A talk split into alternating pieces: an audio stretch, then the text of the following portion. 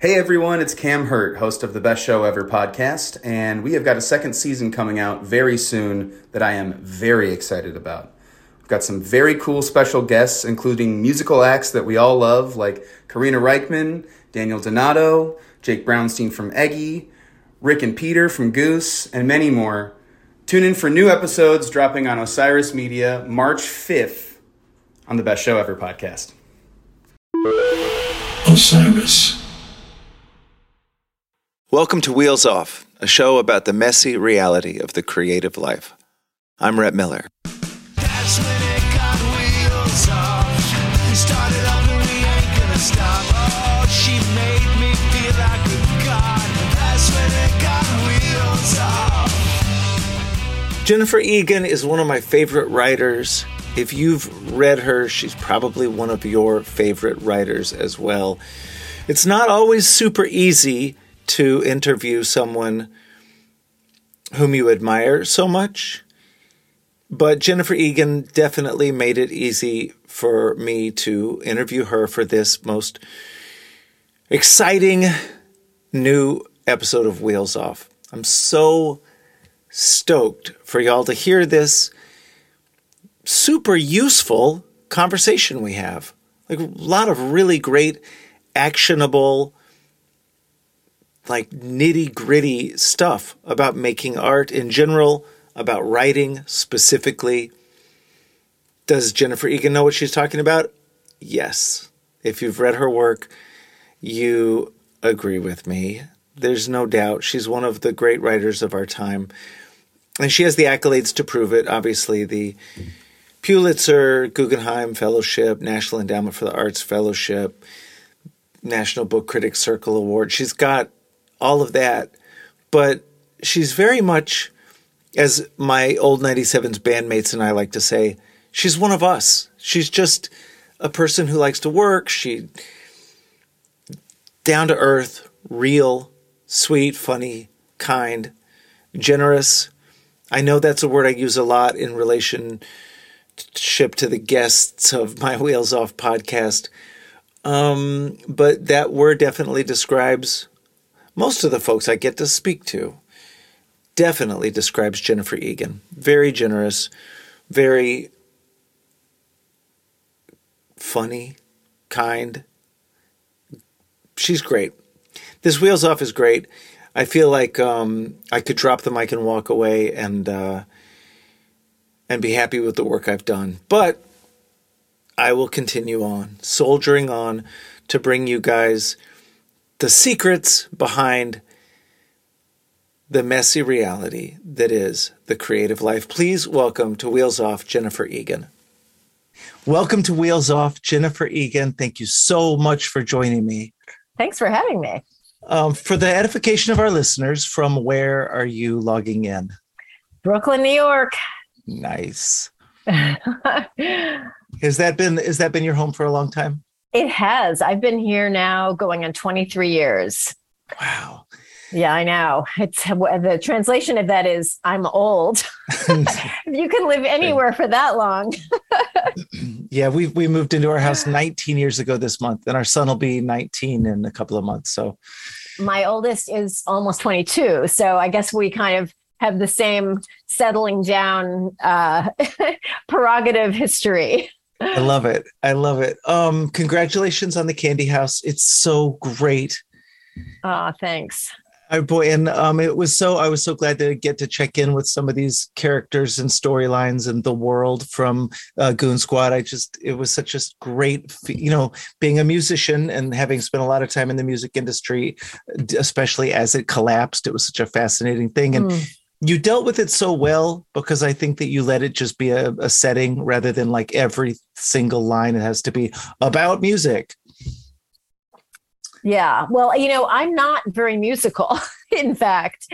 So, um, you know, I don't play an instrument. I can't read music. I'm, I, it's strange in a way how much music inspires me and how much I, I, how many ideas I get from it, given how really, uh, how, how, what a complete lack of talent and aptitude I personally have in the realm of music. Uh, so there's kind of a disconnect there that sometimes my readers are surprised by because they think, well, you must at least know a lot about this. I really don't. Um, but it's very meaningful, both as a source of form ideas, but also watching what happened to the music industry, or really in a way more learning about it later, because since I'm not in the industry, I sort of dimly knew from the news, like, oh, the music industry is collapsing. but um, I only really got to understand that better when I was talking to people while writing or before writing Goon Squad. But that my awareness of that story and all of the elements of it, you know, how Napster works, what it involves, what kind of bargain it makes with the, the it made with the consumer who felt like they were getting stuff for free, but in fact were paying in ways they they didn't understand. All of that has ended up being so meaningful and and almost a template for so much else that has happened online. So the music industry and music itself has ended up being extremely rich for me, even though I'm not a musician and and don't and, and have no talent. It's funny that you say that though, because I, in reading your stuff, I find a, a lot of musicality just in the words, in the way that you string together sentences, and the way that you'll have like little quick hitting uh, passages that happen that are almost like a refrain of a song? Well, that's interesting because maybe what what both of us are feeling is that there's ultimately no difference between music and writing. Um, storytelling began as an oral tradition, and I like to remember that and think about that all the time. And in fact, in the writing group that I have, we only read aloud. So there's actually no text. We, whoever wrote the thing, whatever it may be, reads it, however long it takes. Sometimes it can be way too long, but we have that auditory experience of the work. And what I love about it as as a creator is that it forces me early on to attend to the sound and the rhythm of the language itself, which is an essential element of prose. um, even if we're just reading it on the page, those forces are acting on the reader, whether they know it or not. And if if the writer isn't harnessing those tools and using them, it's just a lost opportunity. And so many people consume their books nowadays, uh, like I do, uh, via audiobook. Oh my God. I am an audio, I'm an absolute audiobook addict. I am working my way through all those endless 19th century books that I didn't read before. I, I can't figure out why this hasn't caught on more widely. yeah. But I just feel like, look, we love serialization. Everyone's addicted to TV serials. I'm not that into TV. It, it's all happening in 19th century fiction. That those were they were the first serializers. And so all the things we love from serialized storytelling are in those books. And listening to them on audio gets around the fact that they're extremely long and cumbersome and sometimes the print is really small it's just such a joy. Um, and I, I it's i i feel like it's added a whole dimension to my life audio fiction. Boy and the great readers mean, mean a lot. It goes a long way especially in some of those like really famous old classic books. They'll have it's like a famous actor reading it as sort of um you know a, a vanity project which is sweet because it's they're fantastic well and and actually the reader is incredibly important. One reason i love to read stuff that's in the public domain rather than new fiction is the new fiction just has one reader mm-hmm. but work that's in the public domain often has a choice of many many. And so you can find the one that really feels right which is pretty essential especially for a book that's going to be you know, in the case of one book I classic I read recently, Clarissa, so 18th century, one of the first novels told completely in letters, a hundred plus hours. Wow. And it is off the charts amazing. So great. I cannot recommend it too highly. That's so great. What's the word for that? Epistolary? Yes. And uh, well, it's funny. There's a section in Candy House that that's kind of that the emails, right? That, yeah. I love that. And um, it's funny because you deal so much in it's I, have kind of thrown away my normal format for this and i'll get to it momentarily but I, i'm fascinated by this you um, deal so much with technology right and the sort of terrifying aspects of the sharing and oversharing and uh, I, like I recently had to, um, I recently reread a bunch of Vonnegut, which I hadn't read since high school. I was going to do an interview with his library, and um, and really fell in love with it and found things that I had forgotten completely about. But his player piano, for instance, his first novel had so much that I, because having recently read that and reading yours now, it's there was there's common threads. It's the idea of an artist, a novelist grappling with how much um, our lives are being subsumed by um, technology. The technology we depend upon to make our lives easier is is making them disappear almost in a way. Um, and I wonder, first of all, did you grow up reading Vonnegut? Were you a fan of his at all? Have you? You know, he was not a much of an influence for me. I yeah. read, um, I've read a couple of his novels, not for many, many years though. So yeah. I would have to say no. Interestingly, yeah. one reason maybe that he was my stepfather's, my first stepfather's favorite writer, and he was always like demanding that I read. Uh, it's the worst. I know. it may be why your kids aren't playing your guitars. exactly. Um, so, um, so no, I would have to say Vonnegut is not an influence. Well, okay, a con, not a conscious influence because there's a big difference there. You know, there are people I want to be influenced by, and who knows if I am or not. And then there are all the things that we don't know are, but are acting through us so I know right now, probably so much of your life is taken up by uh, promoting the new book. Um, I wonder about are you able to work during this time? Like and what creative project are you working on right now? And how does it light you up? Um, I am working because I, I, you know, there's such a there's such a long lag between finishing a book and having it come out that I've learned over time it's really a good thing if I can use some of that time to get a foothold on new stuff the way the, the way that I work is is so improvisational at the beginning that it always feels a little bit presumptuous to say that anything is really going to happen. But the two things that I'm working on now are I'll just mention sort of the time and places that they involve because that's always my entry point into fiction. Oddly, it's time and place, not people or plot. Um, but I'm really interested in 19 sort of immediate post-war Bay Area, so San Francisco-ish in the 1950s, um, and the and the uh, with a kind of I'm very interested in a genre approach to that. So we'll see what happens. I love detective stories. So yes. hard to add value to that genre because there are so many people who have done it so well.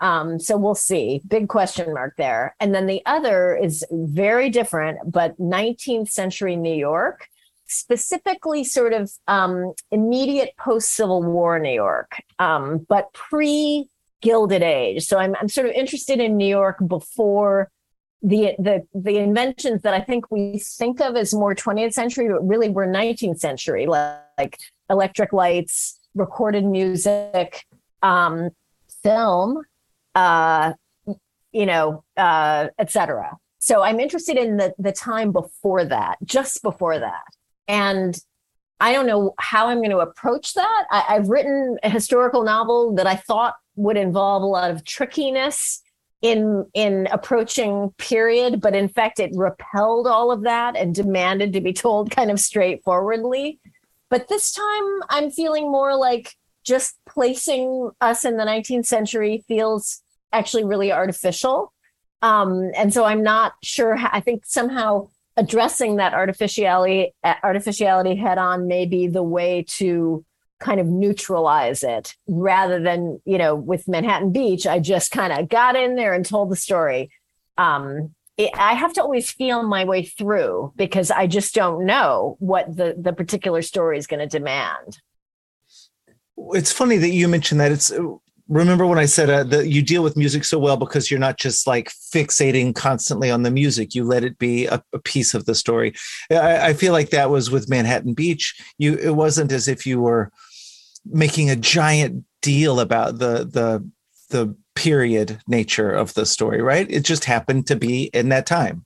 Well, I started out making a bigger deal about it. Um, but I found that everyone hated that stuff, so I had to I had to rethink it. Um, no, I I really actually mean that literally. I started out thinking I will wink at the reader about about the uh, convention of just placing everyone into the past and expecting them to feel like they're there. But what was interesting was that those winks, instead of being helpful, were actually distracting and ultimately, according to my readers, enraging. so it's really not what the effect I was looking for. I mean, I like a strong emotional response, but not hatred for the material. That's not the response I'm looking for. So what I realized was that my winks, my winkiness was just an irritant. And so it had to go. And I and what I realized looking back on that later is that the material itself, which is so hyper dramatic. I mean, it, war, you know, uh, shipwreck, gangland murder, survival at sea.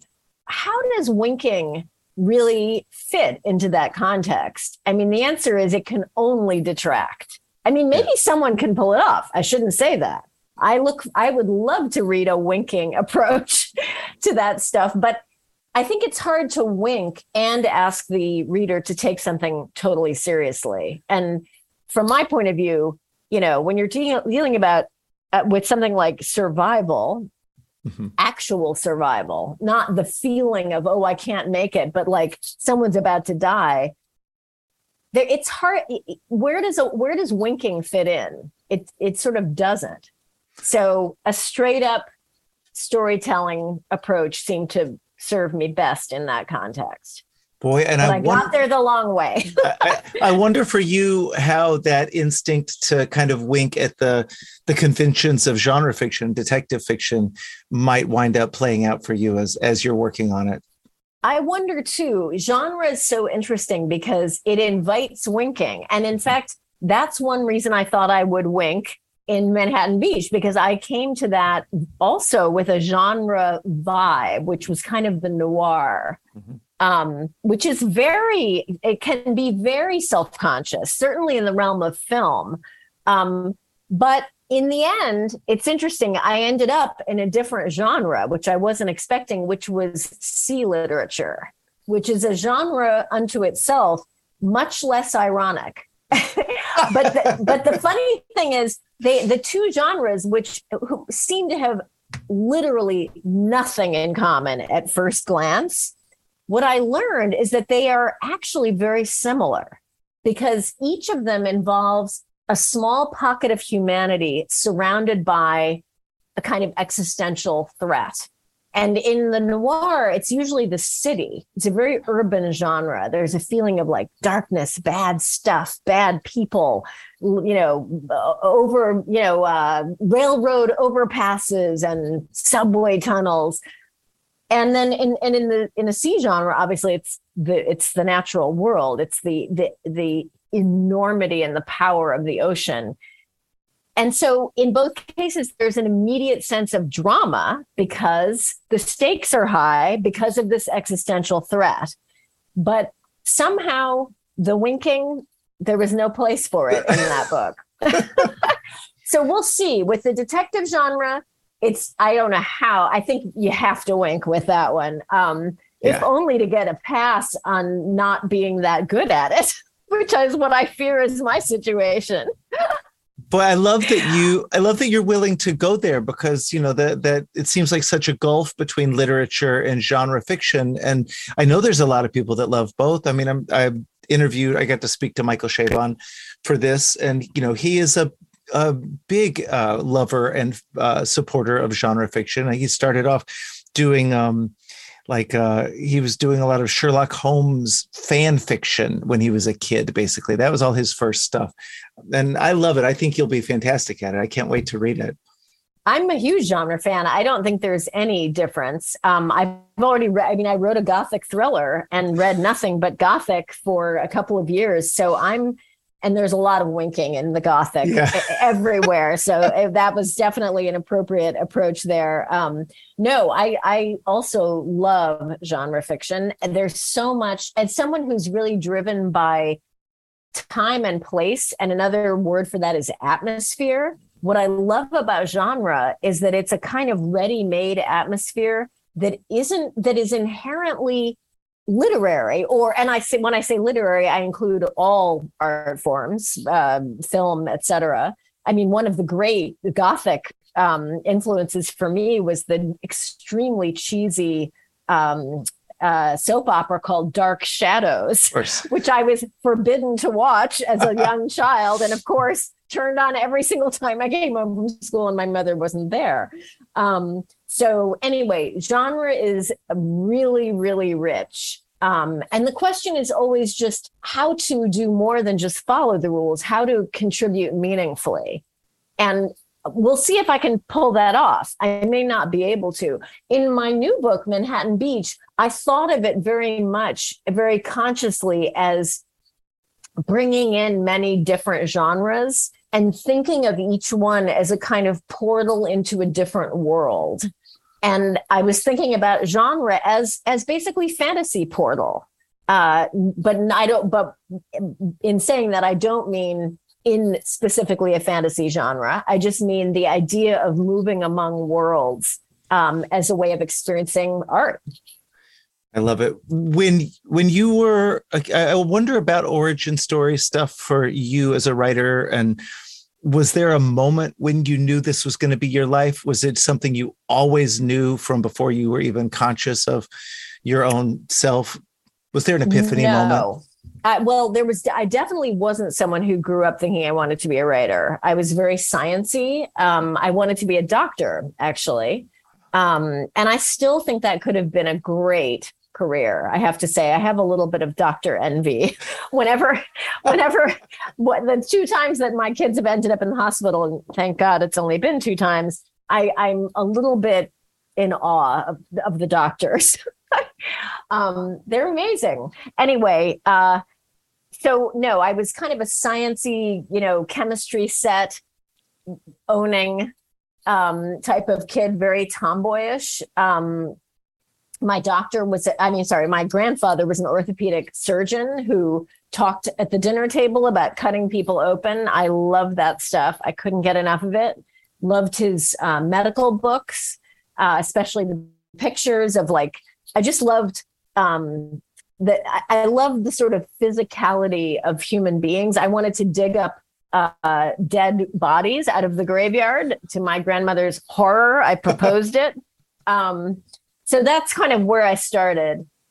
Although I will say, I always really loved imaginary games and sort of like, you know, just playing a game in which pe- we were characters like doing things. That was always really fun to me. And I loved reading and all that. Um, but I, I guess the time that I feel like I really knew I wanted to be a writer was during a gap year that I took between high school and college and um, I was travel. I got a Eurail pass. I was traveling in Europe with a backpack, like you know, like kids do.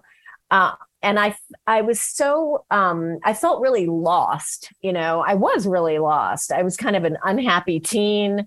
My mother's second marriage was breaking up. Um, I just felt I was also, you know, I was really alone in a way that is almost impossible to conceive of now because it was 1981 and there was no internet, there were no cell phones, and I was from San Francisco. And so I was nine hours uh, ahead in time at a at a period in our history when when you made a phone call, it either rang and rang and rang, or someone picked up. That was the best outcome, or you got a busy signal. Like that's how it worked. Um, when I first told my kids that, they asked me if electricity had been invented. I mean, in all seriousness, they that was so inconceivable to them. It was like, okay, you're talking about the realm of before electric lights, right? um anyway, so uh in that kind of void that I was in, I had amazing times. I have to say, I still think about people I met then, whose whose names I don't even remember.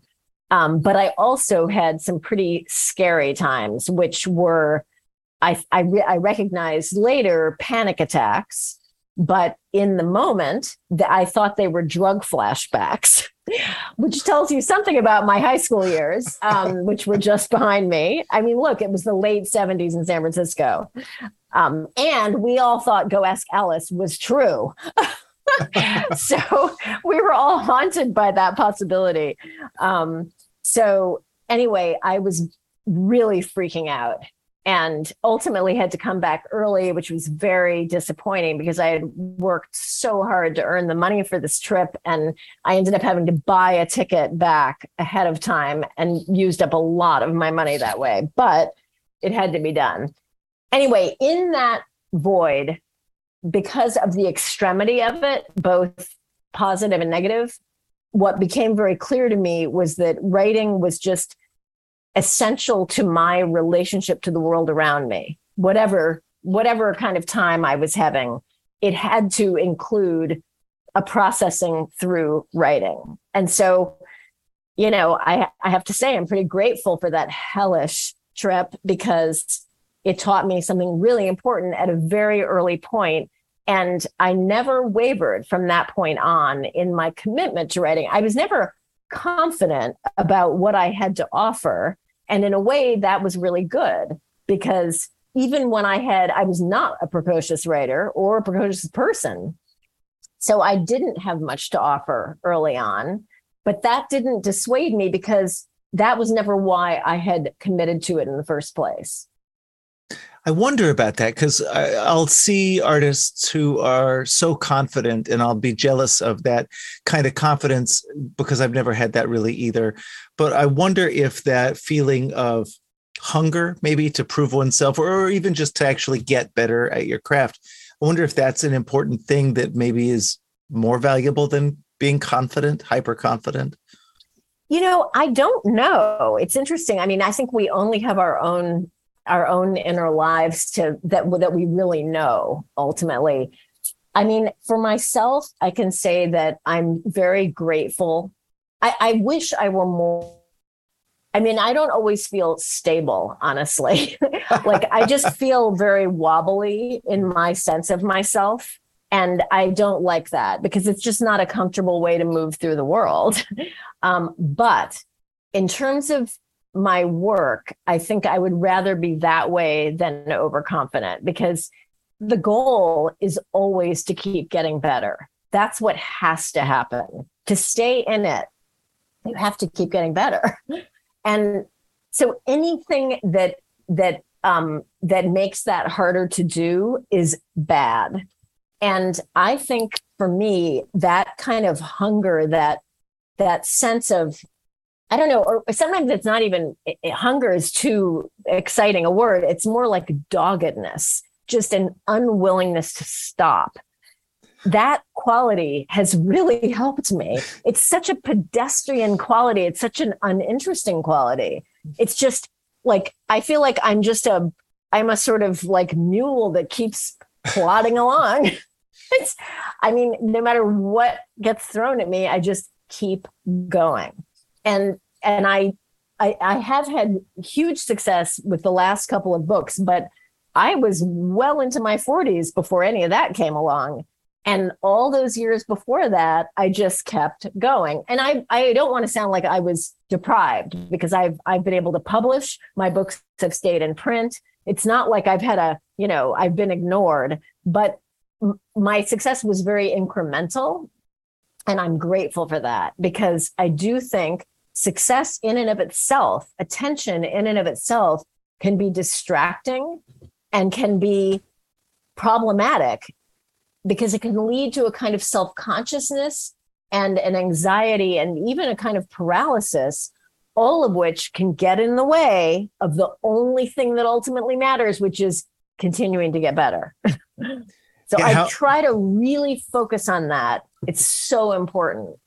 I love that. I, I, mean, how many essential truths are boring like that? The doggedness is the trick.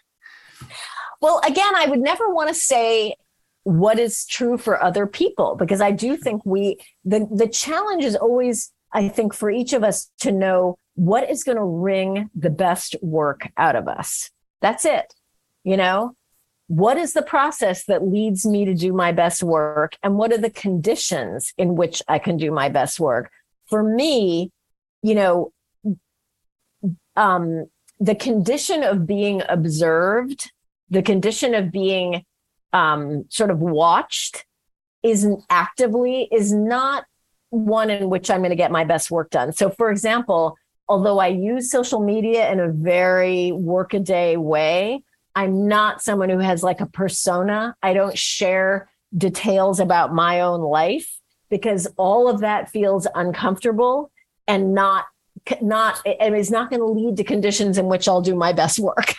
so I'm always thinking about that. Like I want to lean into the things that I like to do and that are comfortable. Having conversations like this is a joy. So great, let's do it. But but that's just a conversation like I would have with a friend. That's different from being observed or sort of offering up my experience in a in a curated way as a kind of sales tool, which is really, as far as I can tell, what social media almost always is, even if what you're selling is just your own life. Um, that feels not comfortable and not something that's going to lead to my doing my best work. So it's personal because I see other people who are using social media extremely effectively in the way I just described and doing really good work. So more power to them. But it, it you know, it's it's and some of this, of course, is generational. you know, I'm technically a baby boomer, um, which is sort of horrifying. I'm I'm like the last year of baby booming.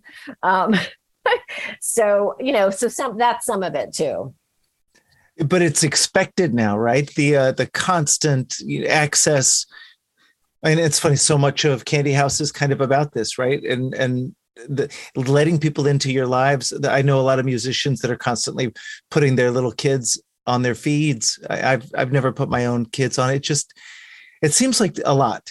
It seems like a lot. You know i it's interesting like i feel like what underlies it is just the basic human wishes to to share to to connect to see to to know others and be known. And those are such basic human desires.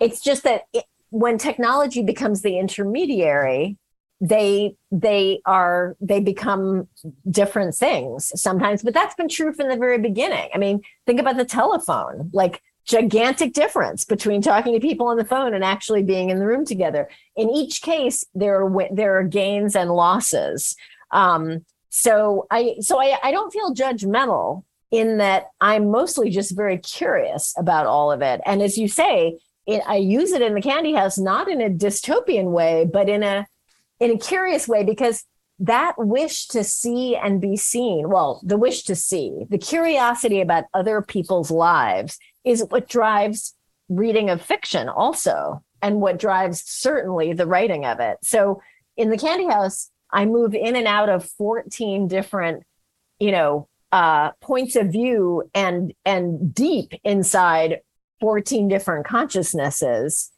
and try to get at the different textures and ways that these people process their experience and in a way that my love of doing that and the and hopefully the satisfaction you know certain readers might take in it is not unlike the the curiosity and the satisfaction of that curiosity that we find online.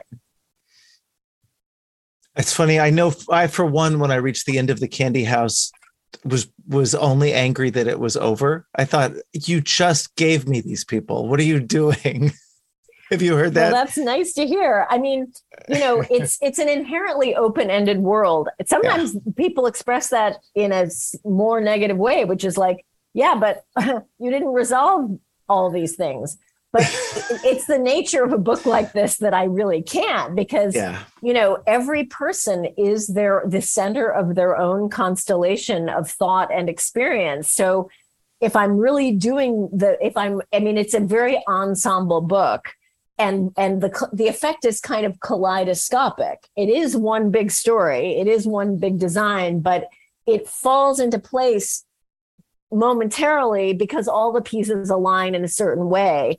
Um, but I can't provide all the answers and gain all of that breadth. So, in a way, you know, it's not unlike the kind of serialized form of storytelling where we have a lot of different characters. They move in and out of focus as as the main character. Sometimes they're just someone we glimpse out of the corner of our eye. Other times we're right in the middle of their consciousness. To me those shifts of perspective are really really fun. And in a way this is a book that's kind of about that shifting. So there's there's and who knows? I may not be done with with this world. We'll see so um, i love what you said about first of all about wobbliness. I think that's kind of a great word. I, I know i feel that. I imagine a lot of people feel that. For you when you've run into those sort of um, the self-generated obstacles the stuff inside of you that keeps you from maybe doing your best work or from just making it through a day without the anxiety attack or whatever that you mentioned before. Um, I wonder when you come up against that kind of stuff, what tricks have you figured out uh, to make it through those tough moments? Well, let's see. I mean, I would say there are some times when, for whatever reason, I just really feel down and it's not it's just not possible to do certain things i'll almost think like this is a little like being ill today you know um and and so when you're ill you you don't try to do certain things but there are other things that don't take much skill that you can tackle on that day so i'll try to just do the things that can be done on a day when i feel really compromised for whatever reason um, but generally what i find is that you know my problem is a kind of harsh inner voice that is discouraging rather than encouraging. And I've often thought, like, if I worked, well, I actually did work for a person who used to talk to me the way I talk to myself. And oh, I stayed with her for three years. That tells you all you need to know. But most any normal person in a work situation in which someone spoke to them the way I speak to myself would basically say screw you and walk out the door well i can't do that to, with my own brain unfortunately so what i find is that actually it comes back to the doggedness. I often feel like i can't write in this state and it turns out i actually can. So i don't take no for an answer very easily. And one way that i get myself to work no matter how I'm feeling is by requiring only quantity from myself, not quality. So my routine is to fill a certain number. And when I'm writing a first draft, I should say, because it's really different once I'm in the editing phase. When I'm writing a first draft, all I, I require is a certain number of pages a day, and I handwrite my first drafts. So and there that's also very helpful because my handwriting is very hard to read and therefore it's hard to judge because i if i'm looking at a screen the first thing i think is oh i got to go back and fix that. And that's kind of the advantage of writing on a screen. Like you're sort of wor- editing as you write but that doesn't really work for me for fiction. I'm just trying to fill the pages. There's less judgment that way and it's harder to get out of it because I'm not saying I have to fill the pages with good stuff. In fact, I never know at the time if it's good or not, but I do have to fill those damn pages. And so it's a way of just keeping the process working, even when I feel like the harsh voice is, you know, really being cruel and this project has no merit, et cetera, et cetera, blah, blah, blah. Just get, fill the pages. you can think anything you want, but fill those pages. And it's a way that just the work kind of keeps happening no matter what my brain is telling me. I love that. There's an analog in music. Uh, the Leonard Cohen used to talk about if he had a song that had seven verses in the finished version, he would have sat down and written 45 verses and then culled the best seven or even the pieces of the best seven. So I wonder your your first drafts must have giant chunks that don't make the cut. Absolutely. I mean, it, I I love. First of all, I love Leonard Cohen, I love hearing that because that's exactly right.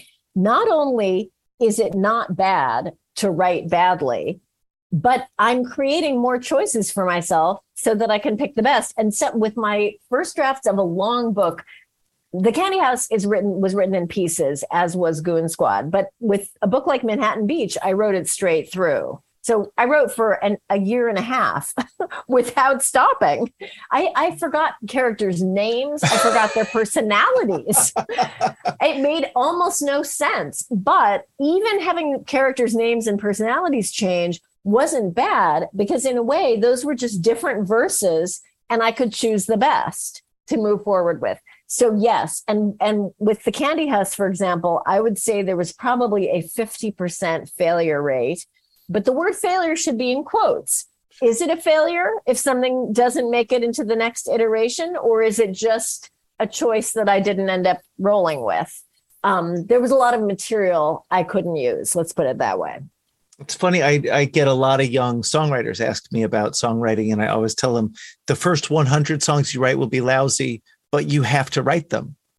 There's yes. You, so then the, their usefulness is is in their existence and i'm i'm just a huge believer in trial and error not as a learning process as an actual creative process. You know problem solving is is great. I mean whether it's on the level of, of the sentence the paragraph the chapter i'm all you know if you it, it's it's a it's an uncomfortable feeling to find out that something isn't working either because i know it myself or because i find it out getting feedback there's always that moment where I think, and this is back to the harsh voice, I can't do it. It sucks, blah, blah, blah. But the minute I know that something isn't working, I, I'm thinking about how to fix it. And so trial and error is a fantastic tool, even though the error part is, is, is always uncomfortable. And discomfort often feels really unhealthy and maybe even like a really bad sign. But I, oh, I've learned over time that to to to not freak out because I'm uncomfortable. It doesn't matter. Be uncomfortable and then fix it. Um, so I, I I really do have a lot of you know correction in my in my creative process and I look for it. You know, I have layers of readers. I want to know if there's a way to make something better before it's published, why would I not avail myself of that? In the end, I'm going to hear it all. I'm going to hear things no one thought of. So I might as well hear as much as I can ahead of time. It's not that I'm trying to please everyone. Don't get me wrong, because my books never please everyone. And I know that. But, and in fact, they don't even please the same. One book doesn't please the readers of another book of mine. Mm-hmm. but I want to at least hear everything I can hear from as many points of view so that I have a chance to address whatever I think is valid. That's how I work. And there's a lot of discomfort in it. But in the end, it's the way of wringing out of myself the best possible work. I love it. Uh, so I feel like I don't know how much teaching you've done in your life, but just from listening to you today, I feel like you could be an amazing teacher. I really feel like you've shared so much with us today. Have you have you Thank you. Have you taught? Sorry. Not much. Okay. Interestingly. Um I don't really I don't teach writing. I feel like there are people who do that really well and I, I'm not sure I have more to offer than they do. I do. I I have taught literature at the. I taught a literature course at the University of Pennsylvania, my alma mater, and I really did enjoy that. Although I I wasn't great at it, it was my first time. Um, there were there was there were things that I could have done better for sure, but I loved I loved reading with my students, especially works. So, for example, they I started with Trollope, and I don't I'm not sure any of them had read Trollope before great 19th century serialists. I had them do it on audio. Nice. it was so, it was really, it was very fun. They did not all love it, but it was such it was really a worthy and we ended with joan didion so we basically covered a hundred years and there was just a lot to be done there to think about to of course we looked at at books from the point of view of you know of of literary criticism. What what does the text mean? What is it telling us? But we also looked at them as cultural artifacts. And i had them do a lot of writing exercises and to sort of get their own creativity and access their own unconscious unconsciousnesses um, in class. So it was a real mix of things. And I, i'd like to keep doing that. I'd like to d- further develop all of that because that felt more like something that was specific to me and where i could add value maybe. Um, and i would like to get better at it. I feel like doing something once and not you know and doing it so so that's not a point to stop. That's something to build on hopefully Um, so now that you've got kids around this age of your own, I, I wonder if you would be willing to try and distill some of this wisdom you've shared with us into um, what you might tell a 21 year old version of yourself working in today's world if you were to encounter yourself. What advice might you give yourself? do i have to have one piece of advice or No, as many as you Okay. want. all right so someone who wants to write specifically you mean If this is up to you. After Okay. after my parameters, it's all wide open. All right. I, I think number one, I would say try to to some degree start orienting away from the visual, which is which it absolutely permeates our popular culture and and get to the text. So read number one, read more and read the kind of stuff you want to write. You know, if I'll, I'll sometimes find when I'm talking to young writers that everyone's talking about television. Great. Then write for television. if you want to write literary fiction, you need to be reading it. Just as all I'm reading right now are detective stories. I wouldn't dare to try to do this if I were not steeped in the genre. So that's number one. Number two is write regularly. Don't worry about writing well, just worry about writing regularly. Make it a habit. We are trainable creatures. We are we are like dogs. We will jump if we're taught to jump. So teach yourself to jump. Get to the point where writing, not writing feels strange, just as if you exercise regularly, not exercising feels strange. That's what you want to do. Make it a habit.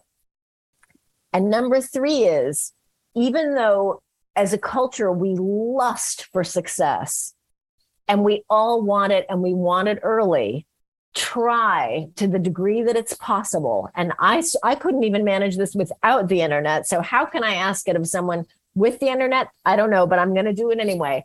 Tr- believe me when i tell you that early success is not necessarily a good thing. And certainly not to be chased after as a goal unto itself. If anything, premature success, it, you'll be lucky to overcome it enough to keep doing good work.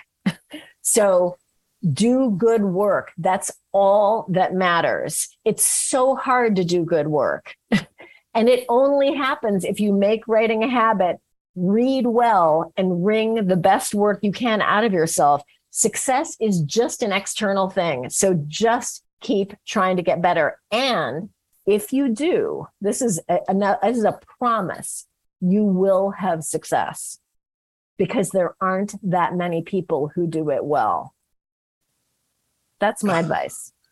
I love that. This is this is so great. I feel like the stuff you shared with me and the listeners today is so globally useful and, and so specifically useful to writers. This is going to be maybe my best wheels off ever. Thank you so much. What This a is- pleasure. It was great to talk to you. Really You- great. You too. Well, good luck with the, all of the press you I'm sure having to do for this new amazing book, and uh, and most exciting to me, good luck with the detective novel. Really excited for that. We'll see what happens. This conversation may be as far as it goes, but No. All right. all Thank- right. Thank you thanks. so much for having me. Thanks so much. All right. Thank you so much for listening to Wheels Off. Please be sure to rate and review the show on iTunes That helps us appear higher in the search results and lets other folks know that it's a cool podcast to listen to. Also, as the kids say, don't forget to subscribe on iTunes, Stitcher, Google Play, or anywhere else that you listen to shows like this so that you never miss an episode. This has been Wheels Off, and I'm Rhett Miller, encouraging you to create every day. Thanks, y'all.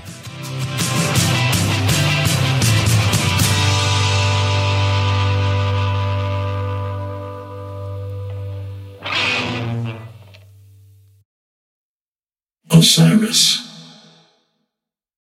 Hey, what's up? This is Blake Wyland. I'm the host of the Tone Mob podcast. It's a show where I interview guitar people about guitar stuff. We talk about their pedals, their amps, their accessories, their preferences, all that stuff, as well as a healthy dose of whatever comes up. Topics have ranged from aliens to addiction and anywhere in between. Oh, yeah, and pizza. We're definitely going to be talking about pizza. So get the show wherever you're listening to this podcast at. Just search The Tone Mob in your search bar and it will pop right up. Come join us. We're having a lot of fun. Thanks for checking it out.